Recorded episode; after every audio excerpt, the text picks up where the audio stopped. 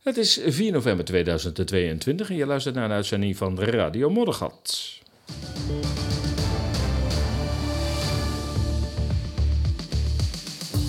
Er is geen ander medicijn tegen misleiding en manipulatie dan de waarheid. Radio Moddergat, de vrije podcastradio van ezels.nl, werpt een ander licht op het voorgeschreven narratief.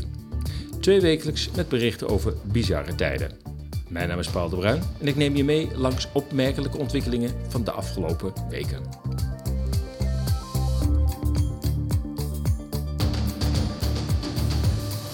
In deze uitzending de volgende onderwerpen. Oost-Europa verenigt zich in de Three Seas Initiative. Huisarts Jan Vingerhoets zit klem tussen wet en eed. Met je hand digitaal betalen, nu ook in Nederland. Gemor in de VS over de oorlog in Oekraïne stijgt. Hoofdredacteur Trouw wil bepaalde politieke partijen verbieden. En de ongekroonde koningin van Europa, Ursula von der Leyen, krijgt tegenspel. Eindelijk.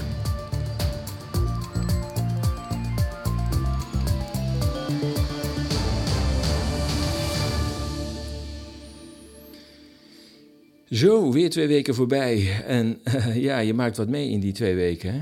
Gelukkig is het nog niet tot, uh, tot grote problemen, extra problemen in Oekraïne gekomen, voor zover ik weet. Ik moet zeggen, ik volg het ook niet helemaal op de voet. Elke slag en elke raket. Omdat ja, je bijna zeker weet dat um, je niet op kunt vertrouwen dat als er ergens een raketinslag is en die wordt toegedicht aan de ene of de andere partij, of dat wel klopt. Dus volgens mij heeft het niet zoveel zin om dat type nieuws uh, te volgen. Maar wel ander nieuws, wat meer in de bredere context ligt. Zoals de Three Seas Initiative, oftewel het initiatief van de drie zeeën. En niet veel mensen zullen van dit Three Seas Initiative hebben gehoord, overal afgekort met 3SI. Toch kan dit initiatief de geopolitieke verhoudingen in het Europese continent drastisch verbeteren. Ik zit een beetje te stamelen, merk ik. Goed, met de uitgelokte proxyoorlog van het Westen tegen Rusland, de machtsconcentratie in Brussel en de samensmelting van de EU met de NAVO komen de nieuwe neocoloniale ambities van Europa en de Verenigde Staten aan het licht. Het recente Three Seas Initiative moet de Oost-Europese staten nog verder verankeren in het Amerikaanse imperium en uitgroeien tot een nieuwe dominante wereldmacht. Volgens de website van het initiatief is het Three Seas Initiative ontstaan uit een gemeenschappelijk belang bij het ontwikkelen van verbindingen op het gebied van vervoer, energie, digitale infrastructuur op de Noord-Zuidas van de EU. Citaat: Deze verbindingen moeten betrouwbaar, duurzaam en inclusief zijn en zo de cohesie in de EU versterken en de transatlantische banden verrijken. Het Three Seas Initiative wil de excellentie van de regio in de hele EU en wereldwijd vergroten.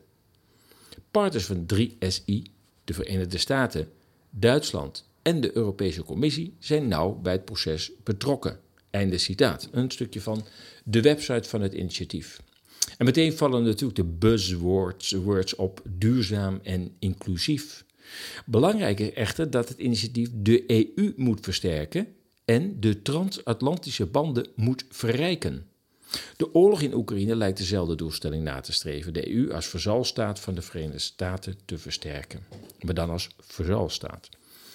Het zal er ook niet verbazen dat uh, Egils Levit, de president van de Republiek Letland, in een inleiding bij dit initiatief zei: Ik citeer. De deelnemende staten van de 3SI hebben unaniem hun steun uitgesproken voor de strijd van Oekraïne voor soevereiniteit en vrijheid. Met de 3SI-top en dit Brussels Forum, eh, sorry, dit Business Forum, starten wij een nauwe samenwerking met Oekraïne in het kader van de Three Seas Initiative. Je ziet maar weer dat via allerlei invalshoeken uh, Oekraïne naar binnen wordt getrokken. Met deze Oost-Europese coalitie lijkt invulling te worden gegeven aan de strategie om Oost-Europa een stevige bondgenoot van de Verenigde Staten te maken. Immers, hiermee kan de VS haar buffer tegen vijand Rusland verder verstevigen. De wisselende opinies in de westerse staten van de EU ten aanzien van de Europese integratie kunnen via de veel gemotiveerdere Oost-Europese staten minder relevant worden gemaakt. Landen als Frankrijk en Duitsland zijn eigenzinnige regionale grootmachten die in stilte en soms duidelijk hoorbaar het leiderschap van de VS ter discussie stellen. en te veel aanscherken tegen Rusland.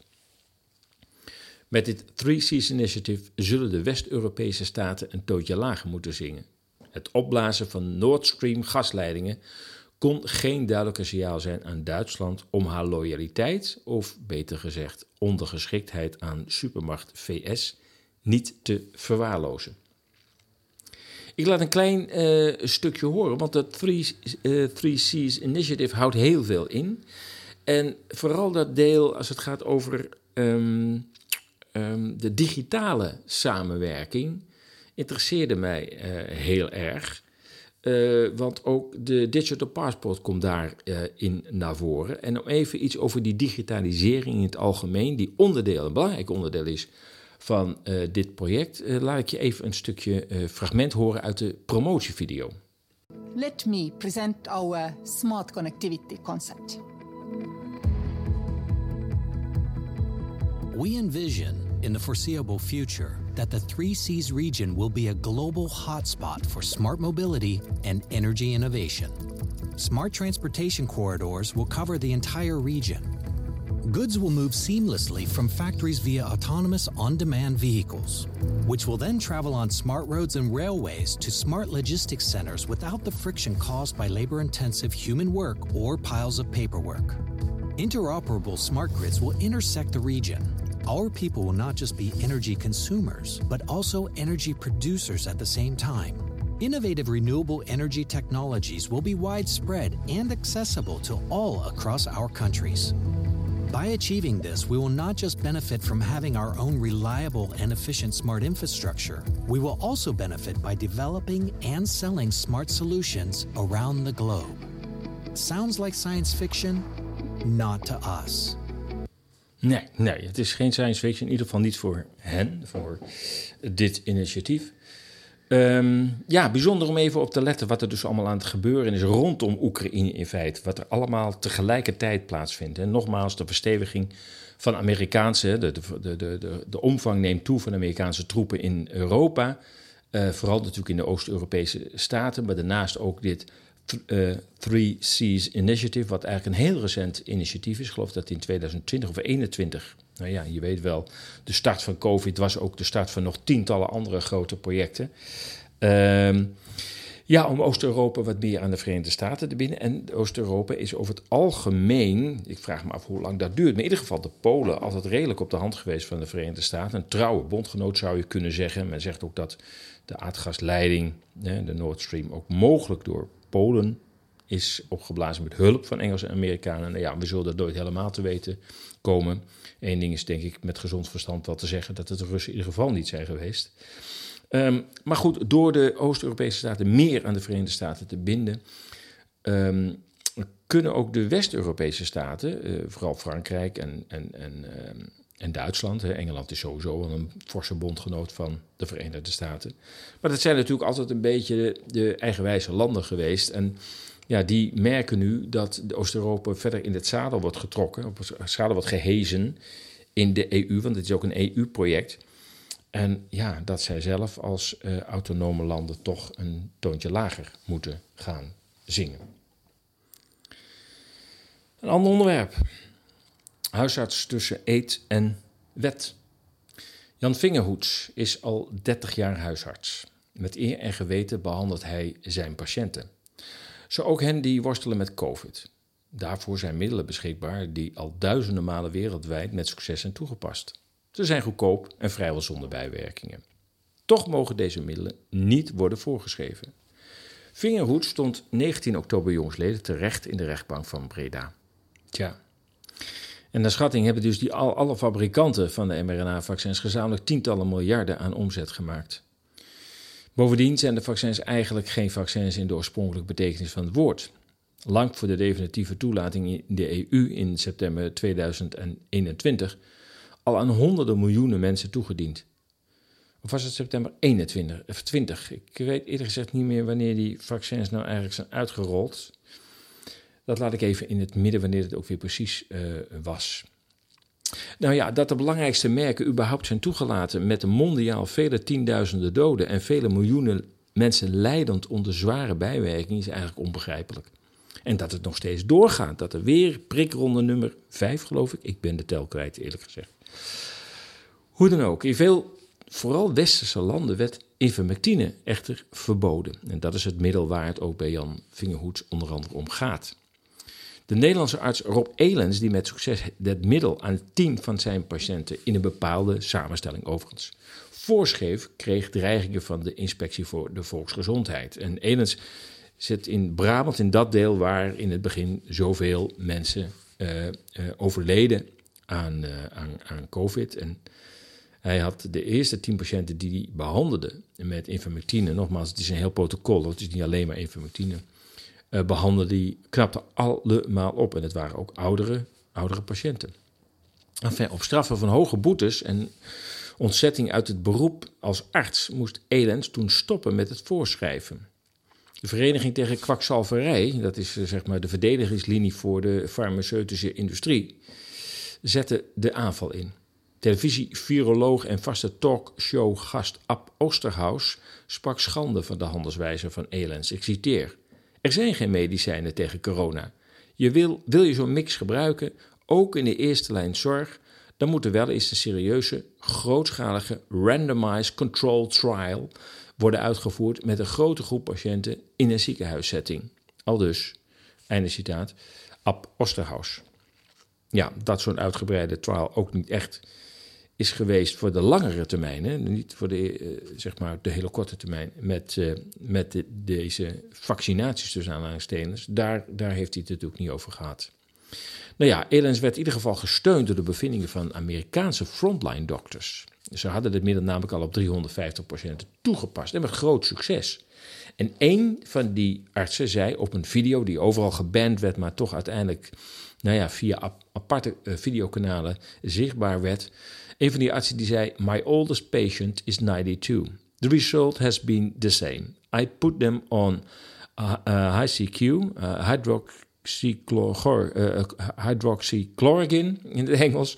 I put them on zinc. I put them on Citromax. And they all are well. 350 patiënten allemaal met succes behandeld.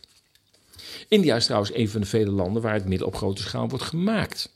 En daar zouden twee fabrieken door brand zijn verwoest. Van één fabriek in Taiwan zijn nog hier en daar bevestigende berichten te vinden. De reden dat in bijna alle westerse landen ivermectine werd verboden is natuurlijk de volgende.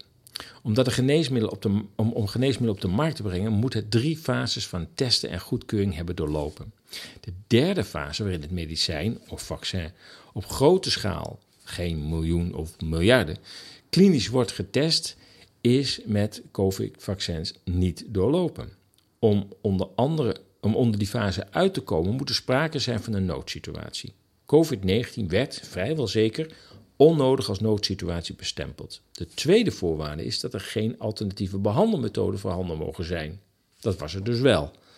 Maar die werd direct verboden, zodat er geen alternatief was en de miljarden kostende vaccinatiecampagne zonder fase 3-keuring op de markt kon komen.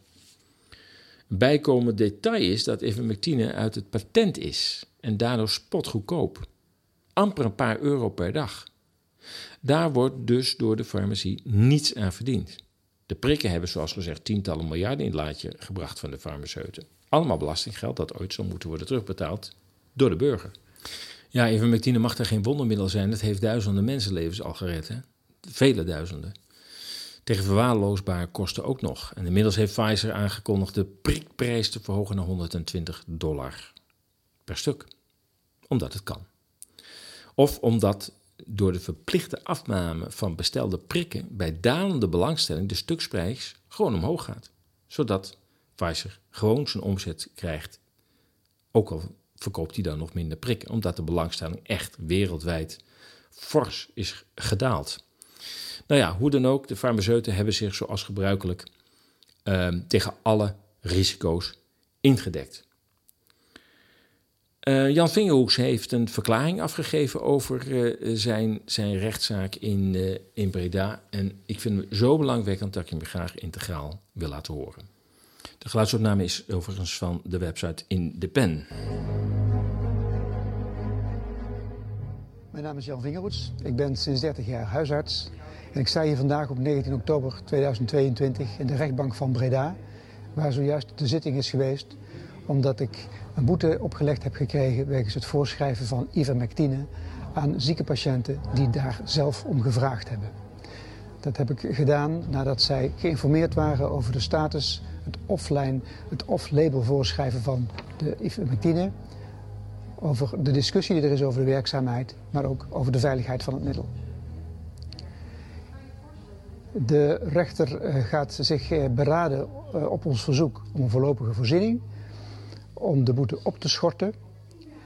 Ik had heel graag de gelegenheid gehad om nog een stuk te vertellen over mijn visie in aansluiting op het schriftelijk verweer wat ik heb ingediend.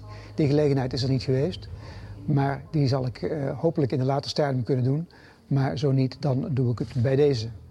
In mijn schriftelijk verweer dat ik voorafgaand aan de zitting heb doen toekomen aan de rechter, heb ik bepleit dat ik bij de behandeling van zieke patiënten met COVID-19 in een conflict van plichten ben gemanoeuvreerd tussen de wet en mijn eed als arts. Ik heb uitgelegd dat ik naar mijn overtuiging heb gehandeld in overeenstemming met die plicht.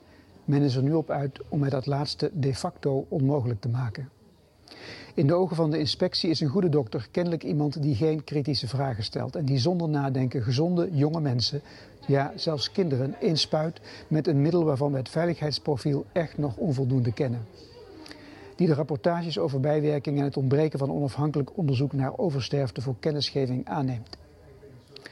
Die zijn patiënten als een marionet van de overheid zinloze maatregelen adviseert die ontmenselijkend werken en waarvan zelfs de OVV al heeft verklaard dat het effect tot op heden nog steeds niets is aangetoond. Dat is het type dokter dat de inspecteur blijkbaar graag ziet. Het effect is dat het belang van de patiënt het nu aflegt tegen de angst voor gedoe. Want wie braaf doet wat hem wordt opgedragen, hoeft zich niet te verantwoorden. Niemand is door mijn handelen geschaad. Dat is met dit middel en deze dosis ook vrijwel onmogelijk.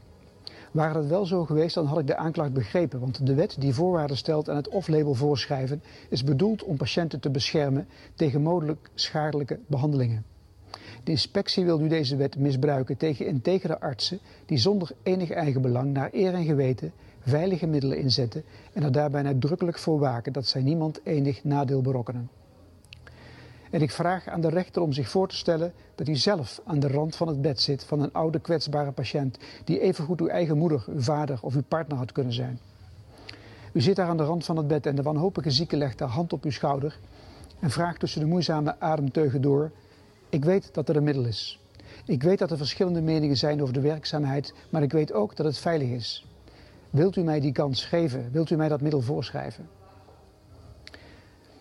Want ik wil niet naar het ziekenhuis. Ik wil niet in eenzaamheid daar behandeld worden en misschien wel in eenzaamheid sterven.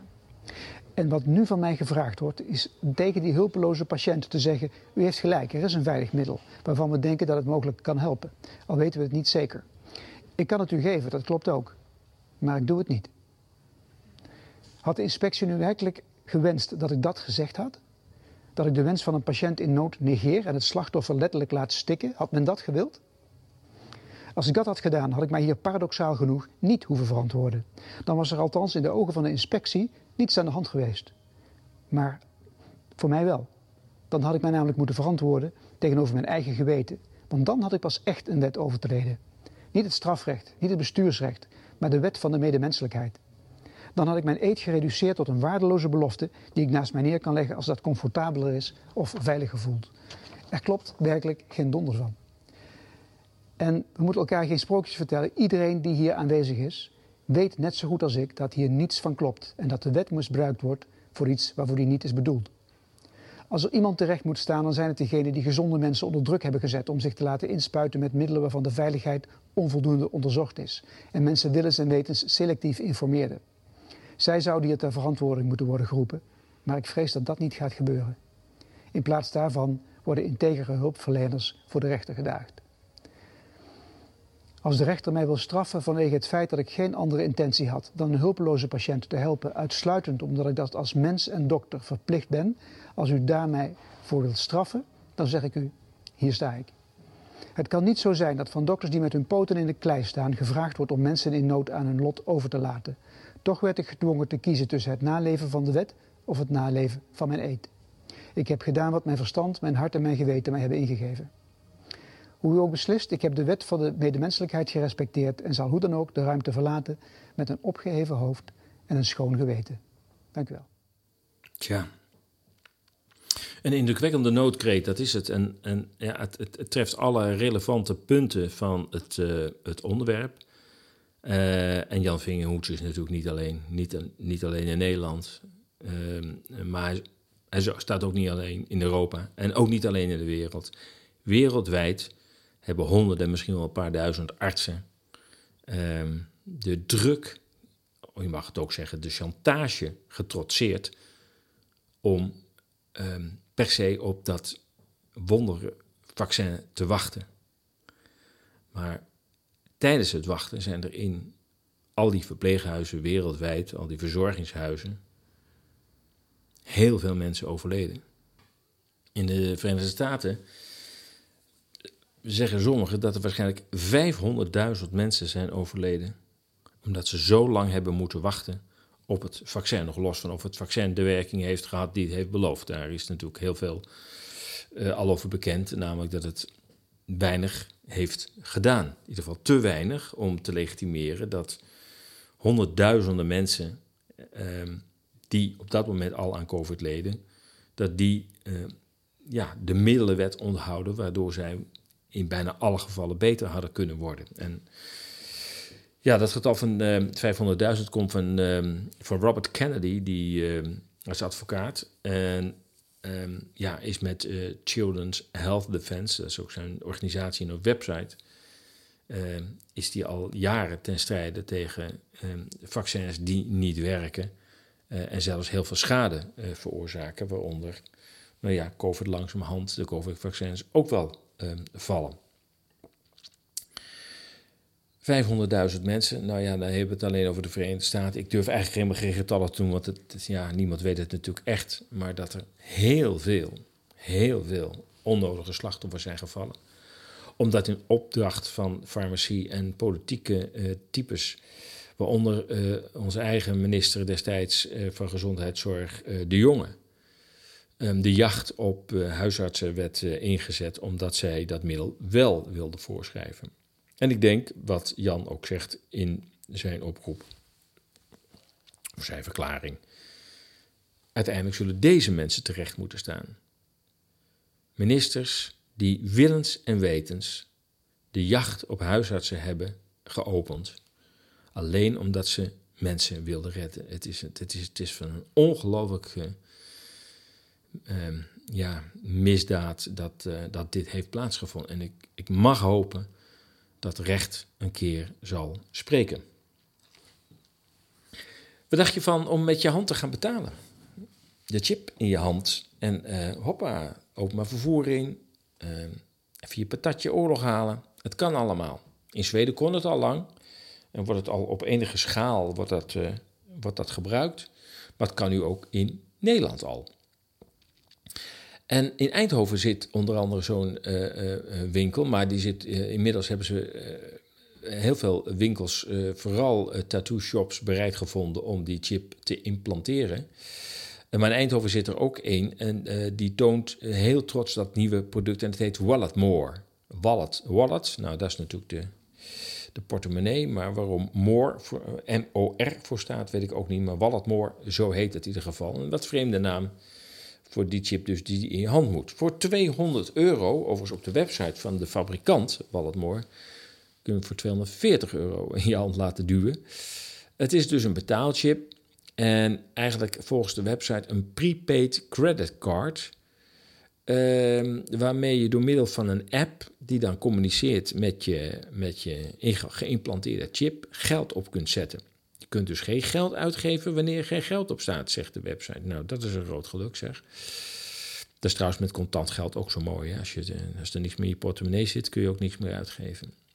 Goed, de chip maakt gebruik van Near Field Communication, oftewel NFC-technologie. En dat, um, de verklaring, is onmogelijk om te traceren, te hacken of te kopiëren. De reden is dat de, de chip, zeg maar de NFC-chip, Ehm, maar een heel beperkte bereikwijdte heeft als het om uitlezing gaat. sommigen praten over enkele centimeters. Dus dat betekent dat op afstand daar niets mee gedaan kan worden.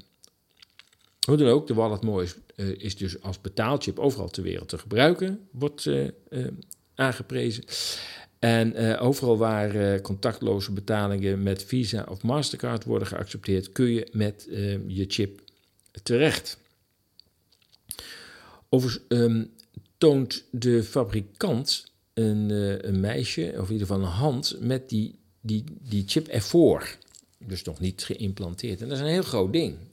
Ik denk een centimeter of drie, vier. Nou, dat is niet wat in je hand gaat, maar waarom ze toch dat grotere ding laten zien, is mij niet helemaal duidelijk. Dat leggen ze ook niet uit, want uiteindelijk gaat er een veel kleiner ding uh, in, je hand. Lijkt me overigens toch wel tamelijk pijnlijk eerder gezegd, want zo klein is het nou ook weer niet. Het is in ieder geval veel groter dan een injectienaald. En die voel je toch al. Um, maar goed, hoe dan ook, ben er sowieso geen held uh, in. En uh, ik laat geen, geen chips in mijn lijf planten. Hoe dan ook. Um, laten we even luisteren wat, wat de fabrikant hierover zegt. Hey, in this video I'm going to describe 5 simple steps that you need to take to start paying with your hand with your Walletmore implant. Step 1. Buy Walletmore payment implant. The first step to start paying with your hand is securing the payment implant on walletmore.com on Walletmore implant page. Ja, en ook Amerikaanse televisiestations maken er al uh, behoorlijk reclame voor. You wrote an actual check or bought something with cash. Swiping and tapping our cards and our apps uh, are not just the easiest way to spend money, they're the safest way, unless, of course, we misplace our phones or our wallets, and then it's a nightmare. Uh, it is hard to misplace your hands, however. And soon your hand may be all that you need to buy anything that you can afford and many things that you can't. Because a company called Walletmore is developing a very teeny, teeny, tiny chip. You see it there in the x ray? that should creep you out. Um, the, the chip is like the ones that are found in smart credit cards or debit cards. Uh, and the chip gets embedded just under your skin and makes your whole hand a credit card. je, hoort, het enthousiasme wel, hè? Je whole hand a credit card. En uh, ik moet zeggen, als je de röntgenfoto ziet, dan uh, normaal gesproken, uh, althans wat is normaal gesproken. het is moeilijk om over dit onderwerp normaal te spreken natuurlijk, dat je überhaupt dit soort elektronica in je lichaam laat implanteren. Maar wat je vaak ziet is dat het tussen duim en wijsvinger wordt uh, uh, ingespoten, zeg maar, ingedrukt. Maar de, de, de röntgenfoto die zij in deze uitzending laten zien, van deze promo, die zit tussen een wijsvinger en de middelvinger. En ja, kan blijkelijk kunnen het overal kwijt. Ik ben heel erg benieuwd wat op de lange termijn, nou ja, dat gaat doen. Het zit toch in je hand en ja, het is toch een materiaal. Ehm, een lichaamsvreemd materiaal. Dus ook daarvan moeten we maar eens even afwachten wat het op lange termijn uh, op die plek in je hand gaat doen. hand is natuurlijk een zeer gevoelig deel van je lichaam met ontzettend veel, veel pezen en spieren. Dus ik ben heel benieuwd uh, hoe dat op termijn uit gaat pakken. Maar goed, dat uh, weten we met de COVID-vaccins tenslotte ook niet. Je luistert naar Radio Moddergat, wereldwijd te beluisteren via Soundcloud, Apple Podcasts, TuneIn en Spotify. Ja, ik was nog te vergeten te zeggen dat op die, uh, die chip, die dus in je hand uh, kan worden gedrukt, um, daar kan ook je COVID-paspoort op. Ja, veel makkelijker kunnen we het niet maken, dat blijkt allemaal wel. Goed, hey, uh, ik, ik, merk dat mijn collega websites natuurlijk regelmatig promotie maken voor hun winkeltje, hun shop. En ik realiseer me dat ik dat eigenlijk nooit doe. Dus ik denk, toch maar even aandacht voor vragen, toch? Even een slokje koffie. Want ESAS verkoopt magazines en dossiers online. En ja, dat, dat doe ik natuurlijk om ook ja, aan iets aan inkomsten uh, te komen. Uh, ik wil geen reclame, dat vind ik echt. Ik, ik, zie een aantal websites die inhoudelijk heel erg goed zijn, maar om de alinea springt er dan reclame voor uh, BH's of protheses of weet ik veel wat er allemaal voorbij komt. En afhankelijk van je VPN eh, is dat in de door jou gekozen taal eigenlijk. Hè? Of je krijgt Nederlandse uh, artikelen te zien of, of, of Albanese artikelen of wat dan ook. Afhankelijk van, van je VPN-instelling. Maar ik vind het toch wel knap hinderlijk. Dus, hè, heb je een fatsoenlijk artikel en dan om de, om de, om de alinea staat er weer zo'n raar blok met, uh, met reclame. En aan de zijkant knippert nog iets en zo. Nou, dat is iets waar ik absoluut niet voor ga. Um, maar ja, aan de andere kant... Uh, ja, Bill Gates wil me ook niet meer uh, sponsoren. Hij vond me te kritisch, dus dat kan ook niet meer. Dus ja, er zijn eigenlijk twee manieren om toch nog aan, aan wat inkomsten... en eigenlijk ook kostendekkende inkomsten te komen. Dat is nou, een aantal artikelen Ehm, alleen voor leden beschikbaar eh, eh, te maken. Eh, we hebben drie, er zijn drie lidmaatschapsniveaus.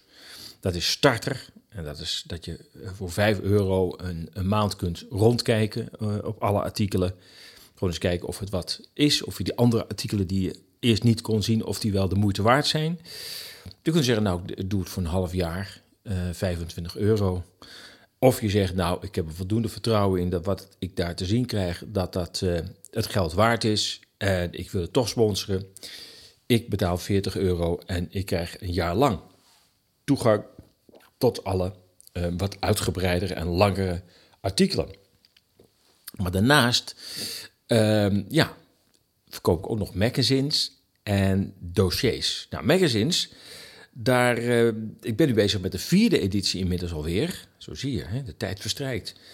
Um, elk half jaar breng ik zo'n magazine uit en daarin zet ik de, ja, zeg maar, naar mijn idee, de, de, de, de beste artikelen van het jaar, half jaar voorafgaand daaraan. Uh, maar die artikelen moeten niet alleen goed zijn, ze moeten ook tijdloos zijn. Met andere woorden, als je ze later nog eens leest, dan zijn ze nog net zo relevant. Dus er staat geen actualiteit in, dat kan natuurlijk niet. Het zijn echt achtergrondartikelen uh, die als je ze jaar daarna nog leest, dat je denkt, ja, nee, het is nog net, het nog net zo relevant. Nou, inmiddels staan er drie edities uh, online. De laatste editie kost altijd 9,90 euro. En de uh, eerdere edities, die, kosten, die gaan naar 5,90 euro. Dus dus na een half jaar. Nou, ik ben bezig met de wintereditie. Wintereditie 2022-2023. En dat wordt weer een hele mooie uitgave, kan ik je vertellen. Uh, de edities uh, tellen 60 pagina's, dus je uh, krijgt best wel waar voor je geld. Het zijn PDF's. Er wordt me ook wel gevraagd: ja, waarom doe je dat niet in, in print? Ehm, ja, de reden is dat, dat als ik dat in print doe, dat er gewoon helemaal niets meer overblijft als sponsorgeld. Want dat is ook eigenlijk de bedoeling natuurlijk, dat er iets overblijft om um, de kosten uh, te dekken van de website, van de nieuwsbrief. Die moet ook gehost uh, worden. Ehm, en, en ja, wat, wat schaf je allemaal niet aan om uiteindelijk dit mogelijk te maken? De, voor de podcast staat er ook een nodige apparatuur. Dus dat kost, dat kost allemaal geld. En ja, er moet toch wel iets overblijven van die 9,90 euro. Uh, na aftrek van de BTW, na aftrek van de inkomstenbelasting, ja, dan, dan blijft er al niet zo heel veel over. Uh, nee, daar, daar kun je geen print voor um, betalen. Dan zal het aanzienlijk duurder moeten zijn. En verzendkosten krijg je dan nog bij. Enfin, uh, in de shop dus um, drie magazines op dit moment. Binnenkort, ik hoop voor de kerst, uh, staat daar de vierde editie, de nieuwste editie. En er staan ook twee dossiers. Dus dat zijn uh, themanummers eigenlijk, die maar over één onderwerp gaan. Uh, het eerste dossier wat ik uh, plaatste was over, of is nog steeds over stikstof, stikstofproblematiek. En het tweede dossier, dat is pas online gegaan, ehm, gaat over de komst van de CBDC, de Central Bank Digital Currency. Het is gewoon een heel nuchter stuk. Ik weet dat er heel veel verhalen rondgaan over de CBDC. Er worden ook heel veel voorspellingen gedaan. Ik uh, ga ook niet zeggen dat die voorspellingen niet zullen uitkomen. Maar ja, misschien heb je al gemerkt, de artikelen die ik schrijf gaan niet zozeer over voorspellingen. Um, omdat, ja, je weet ook nooit of ze uitkomen. Um, je maakt uh, mensen ermee bang en um, ja, je creëert een angstsfeer die, nou, op dat moment in ieder geval niet terecht is en misschien wel nooit terecht zal worden. En het probleem is ook dat als zo'n voorspelling dan een tijd lang niet uitkomt, dat je voor een aantal lezers, of als het over Radio Moddergat gaat, een aantal luisteraars, maak je jezelf ook ongeloofwaardig. Denk je, ja, hij zei uh, dat we morgen voedseltekorten zouden krijgen. Nou, uh, ik loop door Albert Heijn en uh, alle schappen zijn vol, weet je. En als er dan bijvoorbeeld de pindakaas er een keer niet is, dan zeggen mensen, ja, dit is het begin. En ja, zo kun je het ook inderdaad wel zien, maar zo wil ik het voorlopig nog niet zien. Uh, in de zin van, als het er is, dan schrijf ik daarover. Uh, en als het 90% duidelijk is dat de voorspelling te doen, uh, ja, met alle grond ook te maken is en ook binnen afzienbare tijd uit zal komen, ja, dan wil ik die voorspelling wel doen. Maar ik ga niet praten over een aanstaande hongersnood in de winter van 2023-2024. Ik denk, ja, dat vind ik nog zo ver weg. Tussen nu en dat moment zitten nog 13, 14 maanden. En in die 13, 14 maanden, waarin de samenleving, een deel van de samenleving, zich heel erg bewust zijn van wat er dreigt. Want het dreigt natuurlijk wel het een en het ander. Uh, dat die samenleving zich ook hier en daar aan het, aan het zelf al aan het reorganiseren is. Dus er, er ontstaan ook tegenkrachten. dus we zijn nog een jaar onderweg voordat deze voorspelling eventueel zal uitkomen. Dat betekent dat het hele samenleving nog een jaar de tijd heeft om hierop te anticiperen. En het zou best kunnen zijn dat het daardoor of in heel beperkte vorm zal, uh, zich zal voordoen, of misschien wel helemaal niet. Enfin, dat allemaal naar aanleiding van de, de dossiers. Ik zou zeggen, kijk even in uh, de shop. Het heet overigens geen shop, vind ik wat platte term. Uh, als je publicaties wilt zien, Klik even op de knop publicaties en steun ESAS door de aankoop van zo'n publicatie. Dan wel, nog beter, word lid. Kijk even rond voor 5 euro, een maand lang, alle artikelen. Of een half jaar dat je zegt, nou dat vind ik lang genoeg. Of, nee hoor, ik tik meteen voor een jaar aan en uh, ik betaal 40 euro en ik ben een jaar weer onder de pannen. Af en toe drink ik even mijn koffie op. Dus wordt het koud, is ook zonde natuurlijk. Hè. We gaan naar de Verenigde Staten. Ik moet zeggen, ik ben een boek aan het lezen. Ik zal de volgende keer er nog wel eens op terugkomen. Het gaat over de geschiedenis van oorlog en media. En ik moet zeggen, ik vind het een uh, inhoudelijk zeer goed boek. Ik moet zeggen, de voetnoten, en ja, er zijn nog wel wat di dingen op aan te merken op dat boek, op de, op de redactie. Maar uh, de inhoud is zeer boeiend. En ja, in het boek lees je ook eigenlijk hoe oud eigenlijk al de mediamanipulatie is rondom oorlogen. En uh, Julian Assange heeft ooit gezegd: de meeste oorlogen zouden nooit hebben kunnen plaatsvinden zonder de media, zonder de hetsen van de media. En de hetsen is te verklaren doordat de media in dezelfde handen zijn als zij die profiteren van een oorlog. En dat betekent dat zo'n krant ook gewoon voor die doelen wordt ingezet. We zien het nu ook weer met, met Oekraïne. Het is allemaal zo eenzijdig. Het, het, er wordt echt een Rusland-haat wordt er gecreëerd. Uh, omdat er grote belangen zijn om deze oorlog um, uh, zo lang mogelijk um, vol te houden. Maar de vraag is of dat ook gaat gebeuren. Want in Amerika beginnen een aantal mensen te morren over deze Oekraïne-oorlog. Vooral de dreiging van een eventueel nucleair treffen uh, maakt uh, een aantal Amerikanen toch wel tamelijk ongerust. Want een nucleair treffen, dat zal in eerste instantie, als het al gebeurt, die kans is niet zo heel groot, maar als het al gebeurt, op Oekraïns grondgebied plaatsvinden. Maar de Amerikanen weten ook, een raket kan ook over de oceaan gaan. En ja, de defensieve raketten kunnen hem misschien missen. En dan, uh, dan is Amerika voor het eerst op eigen land ook in oorlog op eigen gebied. En dat vrezen veel Amerikanen. Um, en daarom raakt de Amerikaanse Senaat steeds meer verdeeld over de goede zaak van deze oorlog. 30 democratische senatoren schreven hierover al een pleitbrief dat zij de dag daarna weer moesten intrekken. Ze, schreven aan president Biden een brief van zet in op onderhandelingen en laat het niet verder escaleren. Want dat lijkt, die escalatie lijkt een eigen dynamiek te ontwikkelen. Aan de republikeinse kant is mogelijk veruit de meerderheid tegen een ongebreidelde voortzetting van deze uitzichtloze en momenteel extreem riskante oorlog.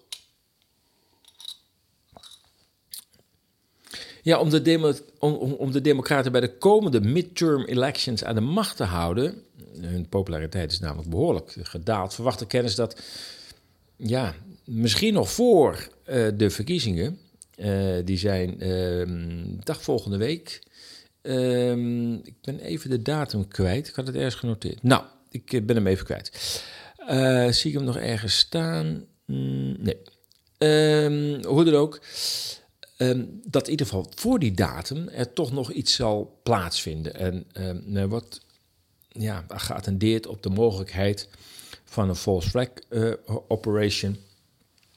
En dat maakt natuurlijk de Republikeinen ook nog bang dat ze zeggen: ja, maar dat kan het begin zijn van wat een aantal Republikeinen zeggen: een derde wereldoorlog. Nou, volgens talrijke polls staan uh, uh, de, de Republikeinen op winst. Ehm, de link staat ook op de website naar die polls. Um, en dat is voor voorstanders van een voortduring van die oorlog dus een behoorlijke bedreiging. Dat men denkt, ja, maar als de Republikeinen gaan winnen, en die staan nu op winst, um, ja, dan zou het wel eens afgelopen kunnen zijn met die oorlog. Er zijn grote financiële en ideologische belangen die het treffen met de Russen tot een einde willen voortzetten aan de democratische kant. Althans, laat ik zo zeggen, de Democratische Partij lijkt zich daarvoor uh, te gebruiken. Ja, het is bekend dat voormalig president Trump was geen voorstander van, uh, of is geen voorstander van deze oorlog. En eerder, toen hij nog president was, moet ik zeggen, uh, wilde hij de Amerikaanse troepen uit Syrië terugtrekken. Dat was trouwens ook een uh, tamelijk zinloze oorlog. En volgens uh, Republikeinen had de VS daar gewoon helemaal niets te zoeken. En om de steun voor terugtrekking een gevoelige klap uit te delen, werd kort na de aankondiging van toen president Trump een false flag operation opgezet. In de Syrische stad Douma zouden kinderen dan met gifgas zijn bestookt wel door president Assad. Is gewoon officieel stevast ontkend uh, uh, werd. Er zijn er veel indicaties dat die gifgasaanval nooit heeft plaatsgevonden. Dat maakte het publicitaire effect er gewoon niet minder op. Trump kon zijn voornemen niet meer doorzetten. Als president Assad zo vreed was, wat hij op veel fronten overigens wel was en is, om deze kinderen met gifgas te bestoken, dan moesten de Amerikaanse vredestroepen tussen aanhalingstekens er toch zeker blijven. Dat de vermeende aanval in het gebied van, het, uh, van de White Helmets plaatsvond, kan geen toeval zijn. Want deze White Helmets, deze zogenaamde helpers, staan onder Engels toezicht. En we weten inmiddels als het over oorlog gaat, zijn de Engelsen en de Amerikanen op uh, twee handen op één buik. Ik kom nogmaals even terug op dat, uh, over dat boek over oorlog en media. En er staat ook in dat rond 1907 um, de Amerikaanse president, ik dacht Wilson als ik het goed heb, of um, en daarna Roosevelt. Je hebt Franklin D. Roosevelt en je ook Theodore Roosevelt. Theodore Roosevelt was volgens mij president begin van de 20e eeuw. En die zei: De wereld moet nu begrijpen dat Amerika overal zal zijn waar haar belangen in het gedicht, gedin uh, zijn. En hij stuurde toen 16 schepen, oorlogsschepen, langs allerlei havens in de wereld. Om met veel machtsvertoon te laten zien: wij zijn Amerika. En wij zijn nu de baas in de wereld. Dat was begin uh, vorige eeuw. Um, en men zegt dat de elite in die tijd, en je zou kunnen zeggen dat is nog steeds zo, een Anglikaans-Amerikaans imperium wilde vestigen dat over de hele wereld de baas zou kunnen spelen. Nou, ik denk dat we dat eigenlijk ook wel um, nou ja, hebben kunnen zien. Het is nog steeds zo en men zit nog steeds op dat spoor, zo lijkt het. Ja, die democraten die staan dus op verlies, dat is, dat, is, dat is duidelijk. Niet in alle staten, maar wel in veel staten. Het, ja, het heeft waarschijnlijk te maken met die overdreven woke-agenda, het geflirt met het World Economic Forum, de doorgeschoten duurzaamheidsmaatregelen, het verzwakken... Uh, uh, ja, die, dat verzwakt natuurlijk die populariteit van de, de, de democraten. En dat is natuurlijk niet uitgesloten, en misschien zelfs waarschijnlijk dat Biden en de achterliggende belanghebbenden een zware troefkaart zullen trekken. En dat zou dan eventueel die false flag kunnen zijn. Het kan de laatste wanhoopspoging zijn om het spook van de republikeinse overwinning te verhinderen. De opgeklopte mediale aandacht voor de bestorming van het Witte Huis in 2020. Het is een, een hearing sessie geweest. Eigenlijk een hele reeks van sessies. Die zijn uh, op televisie live uitgezonden. Ik begrijp van de podcast van Anna McCurry, No Agenda, dat die, ja, die kijkcijfers niet zo heel erg hoog uh, zijn geweest. Dat een hele hoop mensen ook wel zagen. Veel theater.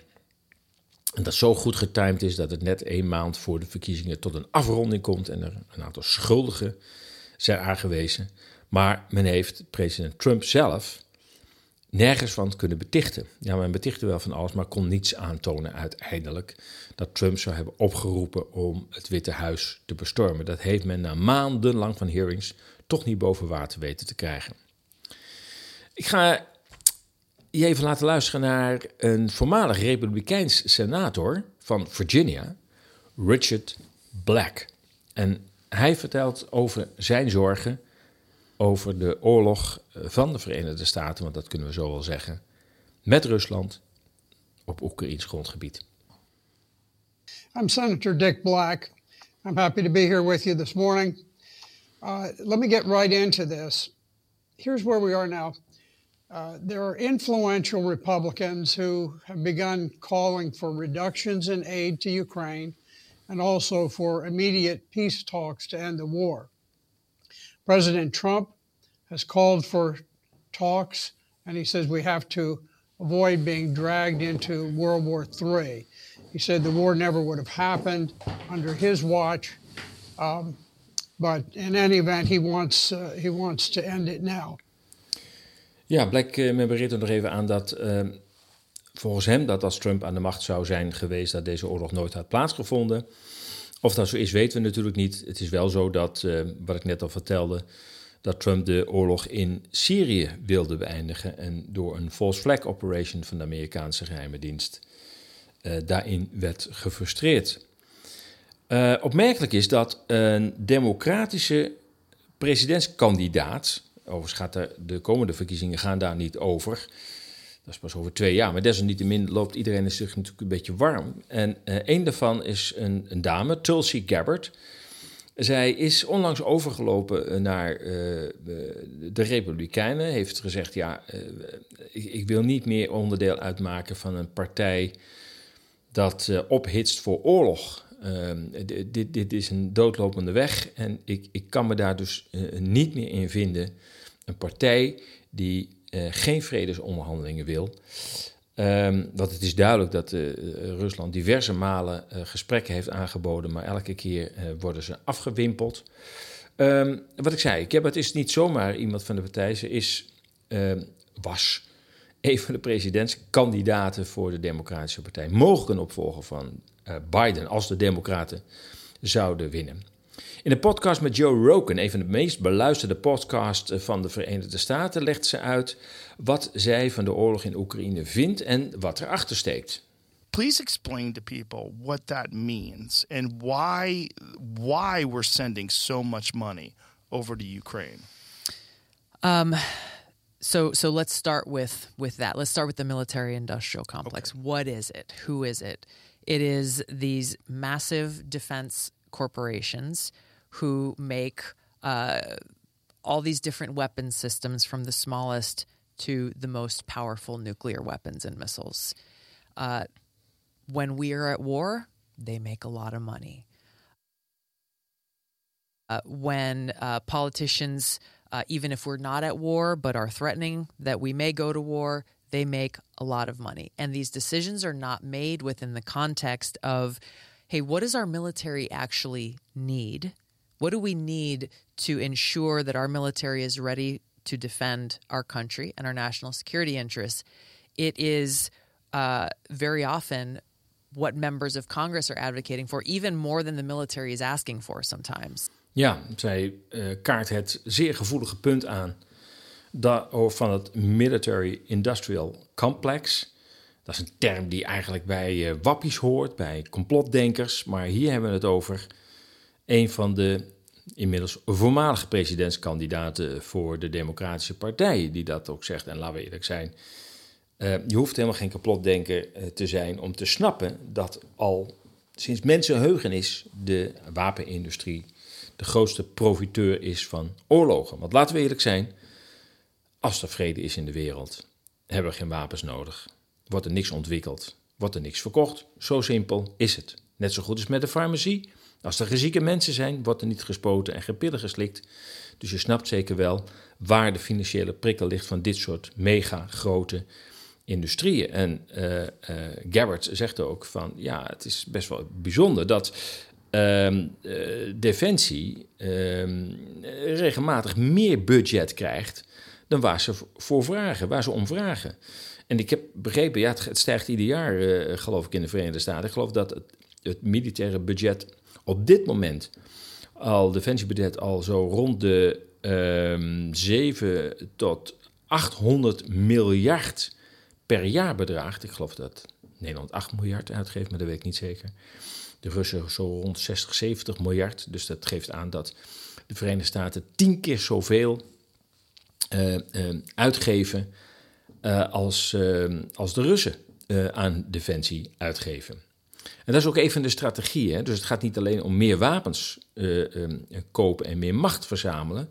Men wil ook daarmee een wapenwetloop in stand houden die de Russen economisch niet kunnen bijhouden. Althans, dat is de veronderstelling. Uh, in de hoop dat, de Verenigde, de, dat Rusland zo'n groot deel van zijn, zijn nationaal inkomen aan wapens moet gaan uitgeven om bij te blijven met de Verenigde Staten, dat de economie kapot gaat. Want dat is altijd al het doel geweest van de Verenigde Staten. Rusland moet economisch kapot en moet worden opgesplitst in kleinere deelstaten. Dat is al 100 jaar het doel en daar zijn ze nog steeds mee bezig. Maar zijn die Russen nou werkelijk een? Nou, uh, ik zeg er even niks over, maar deze democratische, Amerikaanse democratische voormalige presidentskandidaat Tulsi Gabbard zegt daar iets over. If we vote to, uh, you know, send these billions of dollars to Ukraine, is that strengthening our national security or undermining it? you'll hear a lot of rhetoric, uh, especially recently, saying, "Hey, uh, if we um, we've got to send all this money to Ukraine, otherwise Russia's going to come and attack us here. Otherwise, our national security will be undermined." So they say all these things to foment fear in people's minds, but they're not rooted in reality. Nou, hoor het eens van een ander. Ja, ja, de, de, de, zijn de Russen gevaar? Nou, uh, zij ziet dat niet. Uh, het is niet reëel om te veronderstellen dat de Russen morgen Europa onder de voet gaan lopen. Ik zeg ook wel eens: Rusland is het grootste land ter wereld in oppervlakte. Het meet van oost naar west 9000 kilometer. Uh, een gebied bijkrijgen is niet het eerste waar ze aan denken. Grondstoffen hebben ze ook behoorlijk: olie, gas. Ehm, ze zullen ook zeker de zogenaamde rare metals hebben op, in, in zo'n gebied. Dus ja, grondstoffen zullen ze wel belangrijk vinden, maar ehm, ze hebben zelf ook. En men heeft uitgerekend dat als, als, het gaat om olie, dat Rusland zeker nog voor 100 jaar aan, aan olievoorraden heeft. Dat wat nu bekend is. Hè? Ik bedoel, ja, als je verder gaat zoeken, dan kan dat nog wel eens veel verder opgerekt worden. Dus de Russen zitten ook niet meteen te wachten op, uh, op nog meer grondstoffen. Um, ik blijf nog even bij Gabbard, want zij doet een aantal zeer opmerkelijke uitspraken voor iemand zo hoog in de politieke uh, um, orde van de Verenigde Staten. Ik laat haar nu even aan het woord over um, de misbruik van Oekraïne als een stuk op het Amerikaans schaakbord. Zo, zo noemt ze dat ook.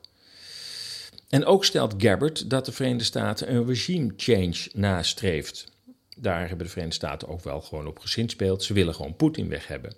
En dat is niet de eerste keer, want laten we eerlijk zijn, 1991 was natuurlijk ook een regime change, waarbij de Amerikanen ervoor hebben gezorgd dat er een, een Amerikaans vriendelijke president kwam. Dat was Boris Yeltsin.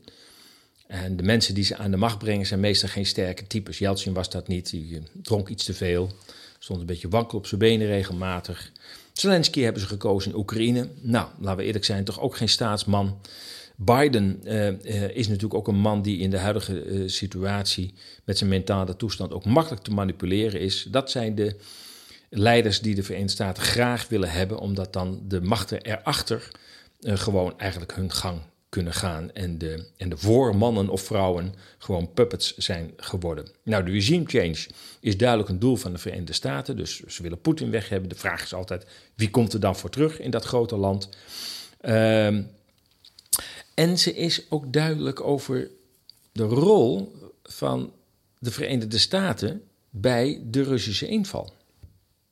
US is engaging in a proxy war with Russia using Ukraine as their military. So the US and some European countries, predominantly the US though are providing billions of dollars in funding, weapon systems and so forth and essentially waging this war using the Ukrainian military and people as their chess pieces in this geopolitical um, chess game the ultimate objective being regime change with Russia. And you can see years before, um, obviously, Russia's invasion in Ukraine, uh, this this anti-Russia sentiment has been building up by the the permanent Washington establishment and laying the groundwork.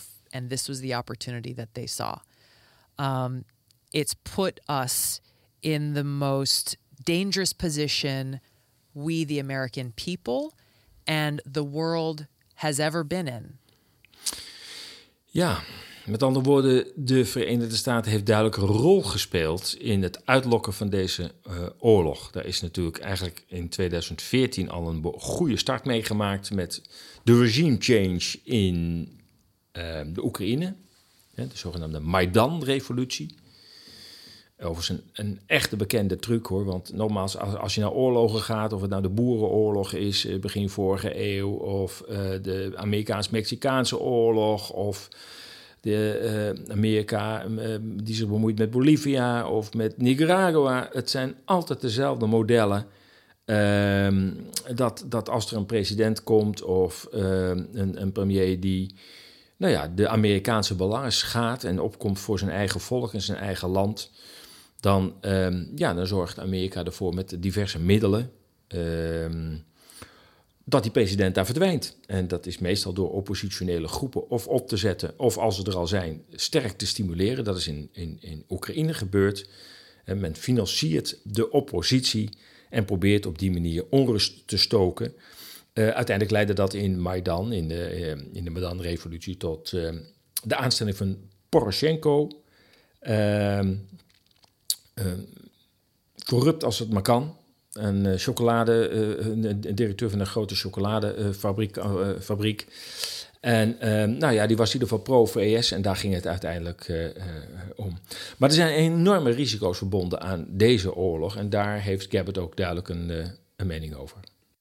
In that we, a nuclear war could break out in a week, in 30 days we we are staring over the precipice of that nuclear brink now more than ever before. Uh, we're hearing language coming from Putin, from Medvedev, from different uh, Russian nationalist leaders saying, no, Putin, you should go and use those nuclear weapons. Ja, dat is natuurlijk wel wat wel eens vergeten wordt. Dat uh, natuurlijk, ja, Poetin is natuurlijk een autocratisch leider, laten we daar heel uh, uh, duidelijk in zijn. Ehm, het is geen topdemocraat. Maar het is ook geen Stalin en het is ook geen Lenin. Daar moeten we ook even. Uh, uh, en zeker geen Hitler, zoals sommige mensen ehm, kort door de bocht de vergelijking maken. Maar achter hem staat natuurlijk ook een redelijk conservatieve garde. Een, een, een, echt nationalistische garde. Binnen de Russische bevolking voor een deel, maar ook binnen het Russische leger. En die Poetin aanzet van sla erop los. Ga nou en uh, doe niet zo voorzichtig. Hè. Bekend is dat Poetin het leger opdracht heeft gegeven om zo weinig mogelijk burgerslachtoffers te maken. En daardoor desnoods langer uh, over de operatie, zoals hij dat noemt, te doen. Um, en daar heeft uh, de legerleiding van gezegd: ja, nou, dat, met, met, mijn handen op de rug kunnen we geen oorlog voeren. Men heeft ook een nieuwe generaal aangesteld. Ik ben even zijn naam kwijt. En die kijkt er ook inderdaad anders tegenaan. Dus het verhardt aan de, de, de Russische kant. En het is voor Poetin ook steeds moeilijker om nog, zeg maar, um, ja, om nog gematigd te blijven. Omdat die druk uit die conservatieve hoek, waaronder dus het, leger, uh, steeds groter uh, wordt. Inmiddels uh, circuleert er een informatievideo in New York over wat te doen bij een nucleaire aanval. Daarmee wordt de angst weer opgeport. Hadden we eerst de angst over klimaat, die ging feilloos over in de angst voor een virus. En dan gaan we weer over angst voor nucleaire oorlog. In ieder geval, mensen worden continu, zeg maar, klemgezet door het voeden van angst. En ik laat even een stukje, dus ook uit de Joe Rogan Show, een stukje horen van die uh, voorlichtingsvideo tussen aanhalingstekens van uh, de stad New York. What in the world? These these people are creating this false sense of security for the American people, saying like, "Oh yeah, take shelter." But there is no shelter. We should watch that because it's so crazy. It is insane. We should let's watch that because it's it's.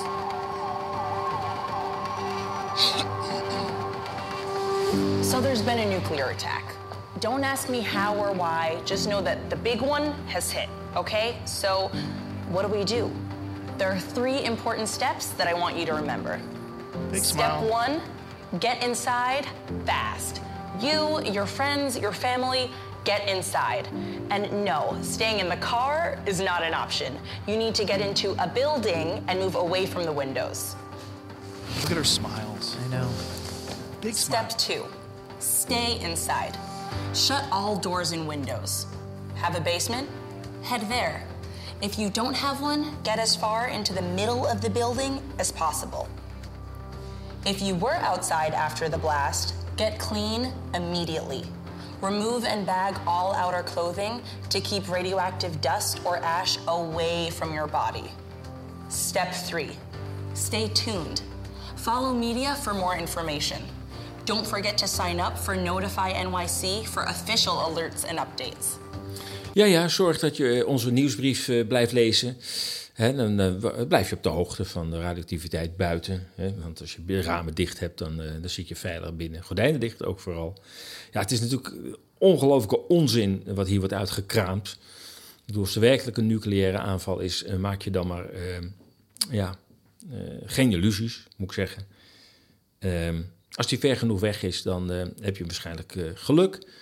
Maar uh, ja, als die bijna in je achtertuin valt, dan maakt het niet uit waar je je op dat moment bevindt. dan heb je een fors probleem en dan heb je ook, denk ik, geen gelegenheid meer om een nieuwsbrief te lezen. Goed, zover Amerika en het afbrokkelende, de afbrokkelende steun voor de oorlog in in Oekraïne. Het wordt toch spannend, de midterm elections in de Verenigde Staten. Daar hangt veel van af, dat is duidelijk. We gaan even naar de zogeheten verzetskrant Trouw. Want de hoofdredacteur daarvan die pleit voor het verbieden van politieke partijen. Ik zie trouwens dat we nu al een uur bezig zijn en toch hebben we nog een paar onderwerpen. Doorgaan maar. Ja, laat maar doen. Goed, hoofdredacteur Kees van der Laan van Dagblad Trouw pleit in een recente column voor een verbod op partijen zoals Forum voor Democratie en de PVV. Als reden voert Van der Laan aan dat deze partijen de democratie ondermijnen. Een overtuigende onderbouwing voor deze dergelijk extreme maatregel die ontbreekt in zijn betoog. In een redactioneel commentaar pleit Van der Laan voor het verbieden van Forum voor Democratie en PVV, maar ook Ja 21 als wat hij zegt, nette variant van PVV en Forum, moet als het aan Van der Laan ligt ook vrezen voor haar politieke leven. Ik citeer: Ondermijning van de democratie is een sluipend proces. Dat moeten we aanpakken, kopt Van der Leeuwen boven zijn column in zijn eigen krant. Citaat: Met dit soort parlementariërs wordt Rusland van, het Rusland van Poetin naar binnen gehaald. De leider die Baudet openlijk bewierookt en door, die door Wilders een tijd geleden nog gezien werd als bondgenoot. Ook al had hij toen al de Krim geannexeerd. Einde citaat. Verder van der Laan. Citaat. Deze week stond de krant bol van de verhalen over de steeds nadrukkelijker naar voren komende antisemitisme van Thierry Baudet en zijn kornuiten in de Kamer. Wilder Wilders zelf is ook al tot aan de hoogste rechten veroordeeld vanwege zijn uitgesproken wens te streven naar minder Marokkanen in Nederland. Citaat. Ja, het antisemitisme van Thierry Baudet. Ik dacht dat hij gehuwd was met een Joodse partner. Ik, uh, ik weet niet waar dat antisemitisme, die beschuldiging, echt op gebaseerd is. Komt in de column ook uh, niet naar voren. Ja, de, het opvallend is dat Van der Laan zegt... Uh, de krant stond bol van. Van der Laan laat, zijn, laat eigenlijk de unisono en rabiate forum hatende kranten... gebruikt als referentiekader. Dat zijn zijn eigen maatjes. En die gaat hij dan weer citeren. En zo, zo blijf je dus in je eigen bubbel redeneren. Dat is een heel mooi voorbeeld hiervan. Maar stekenhanden de argumentatie ontbreekt. Het zal zeker te maken hebben met de oprechts figerende opinies over immigratie, klimaat, de niet aflatende woke-politiek, de gendercult, Oekraïne, Rusland en COVID en alle daarmee samenhangende thema's dat die haat van de linkse media naar zogeheten populistische partijen zo groot is geworden. En dat uh, aan de ene kant. En aan de andere kant dat, dat er zoveel aversie is, moet ik eigenlijk zeggen, tegen de, de linkse partijen, voor zover je nog van links en rechts kunt spreken. Maar eh, de partijen die nu in ieder geval in de Kamer de meerderheid hebben en ook niet veel anders meer doen dan het regeringsbeleid gewoon legitimeren. Ja, het zijn inderdaad thema's die ontdaan zijn van alle nuances. Ook aan de kant van het grijze midden van VVD, D66, GroenLinks. Het zijn echokamers van elkaar bevestigende stemmingmakers geworden, die er geen problemen in zagen dat het referendum werd afgeschaft. Ook zien ze geen bezwaar in de massale censuur en de surveillance van andersdenkenden. Het door politionele knokploegen in elkaar meppen van vreedzame demonstranten tegen ongrondwettelijke coronamaatregelen vond ook geen enkele wanklank bij dat grijze midden. Het toevoegen van een streng griepvirus, ook naar inschatting van de WHO, als een klasse A-ziekte om een eeuwigdurende noodwet te legitimeren, vonden ze ook niet erg. Het grijze midden gaf geen kick. De schandelijke en grondwetschendende QR-discriminatie van diegenen die geen matige, gematigde testen mRNA-injectie toelieten, het kon het grijze, voor het grijze midden allemaal. Ja, de gekkigheid dat Oekraïense immigranten voorrang krijgen bij woningtoewijzing op zonen en dochters van hen die hier al vele jaren wonen, dat kan bij het grijze midden ook allemaal. Dat veruit de gevraagde partijen hier allemaal kritiek op komt, of vanuit die partijen kritiek op komt, is wat bij democratie hoort. Het vragen om een meer beheerste immigratiepolitiek in een land met de nodige ruimtelijke beperkingen maakt je nog niet tot een racist of antidemocratisch. Zeker, de toon van het debat is sinds COVID grimmig geworden. In de politiek, in de media en in de samenleving. Het is een indicatie van een samenleving in grote onzekerheid en worstelend met veel onrust.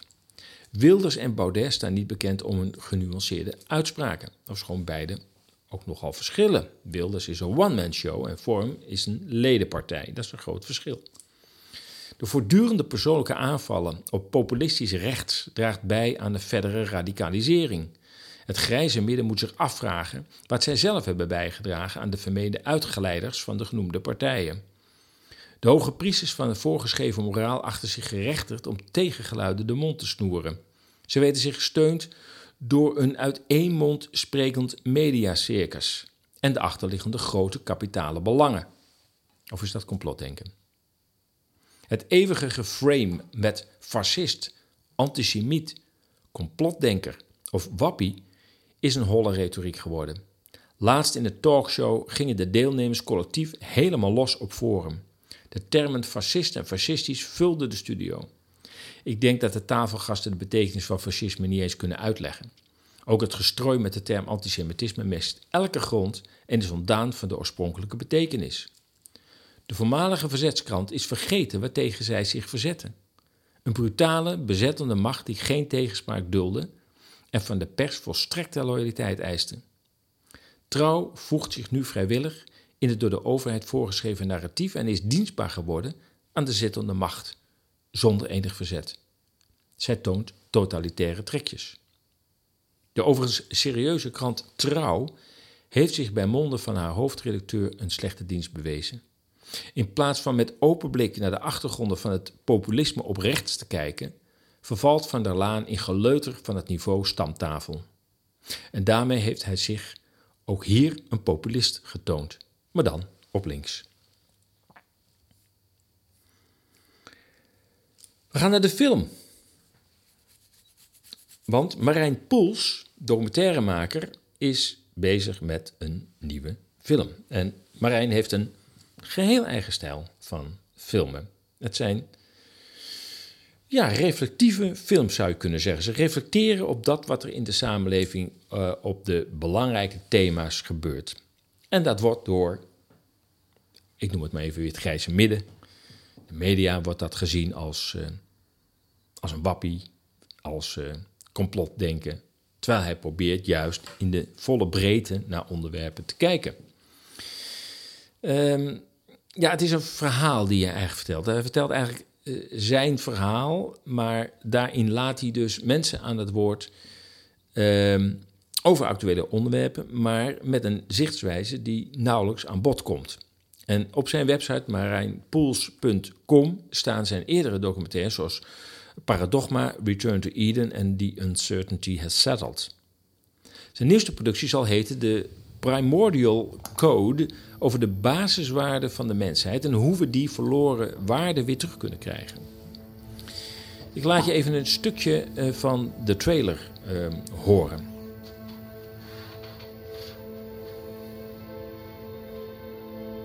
We are under the assumption that we're safe. In short, by the state. Because they take care of us. They control and secure us in exchange for obedience.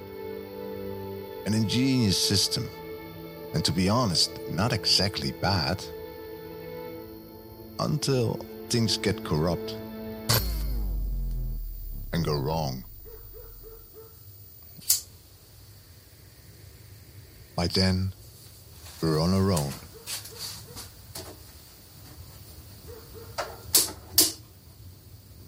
A position that wouldn't have been a problem in the past, but a dread scenario in the present.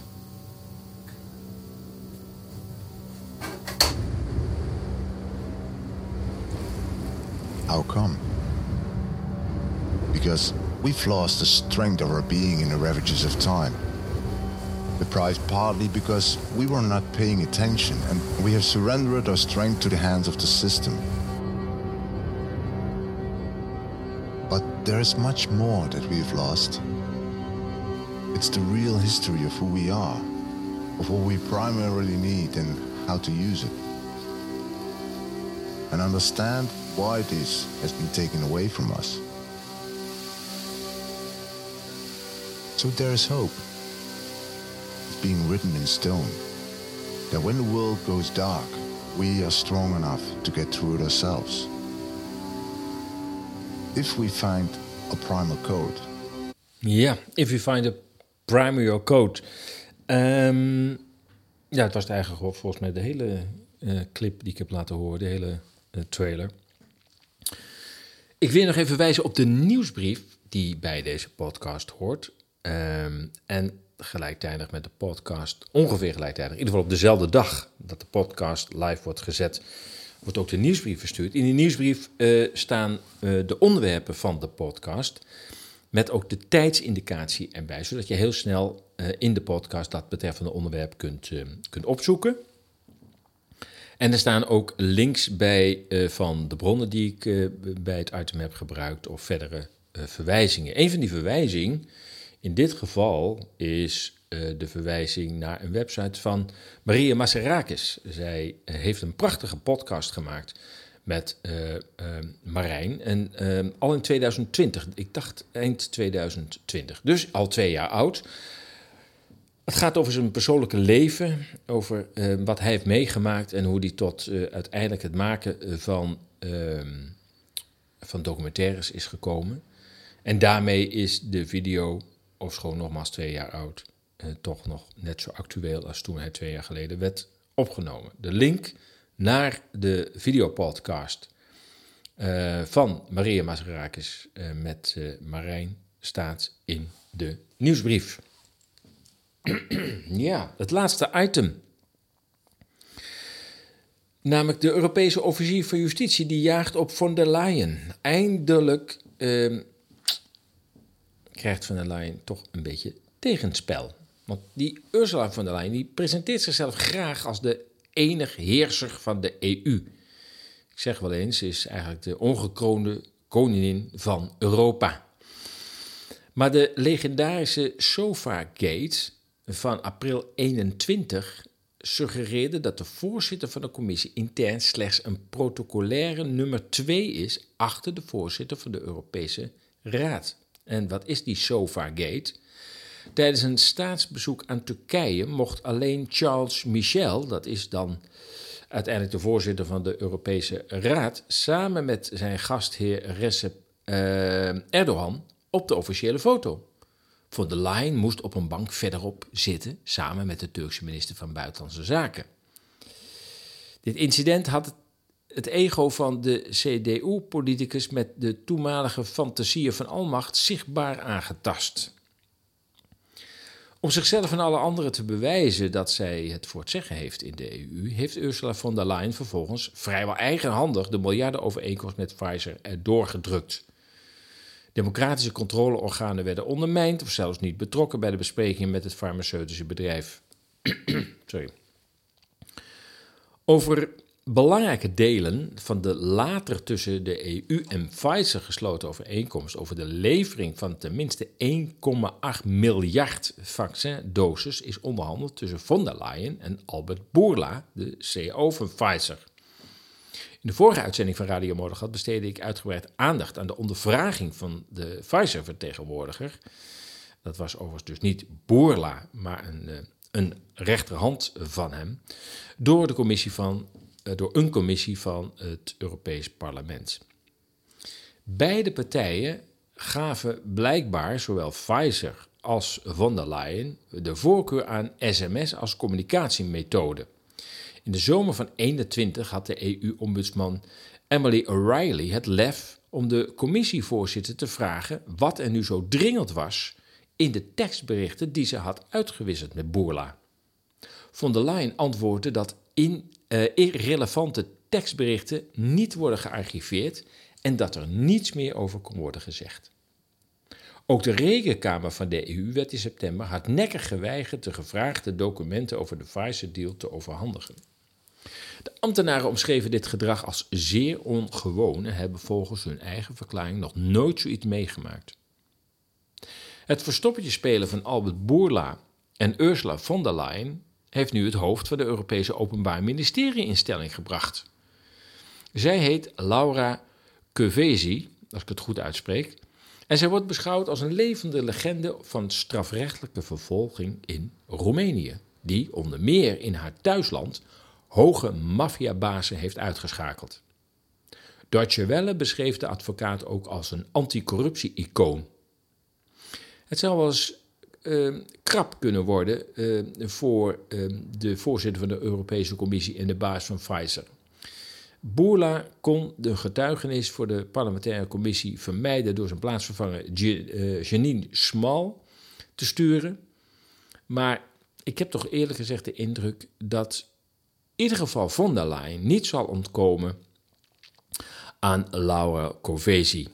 Kortom, de ongekroonde koningin van Duitse huizen en met sterke banden met de Duitse farma-industrie krijgt eindelijk tegenspel.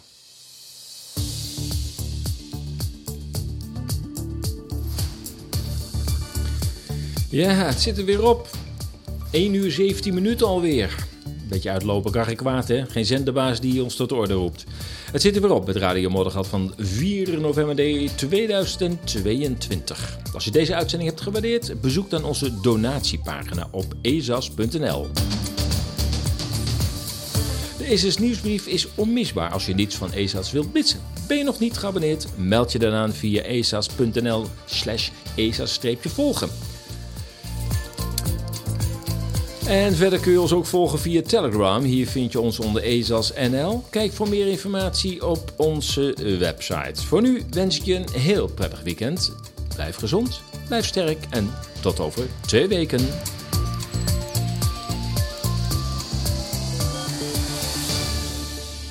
The ultimate objective being regime change with Russia. And you can see years before, um, obviously, Russia's invasion in Ukraine. uh, this this anti-Russia sentiment has been building up by the the permanent Washington establishment and laying the groundwork. And this was the opportunity that they saw.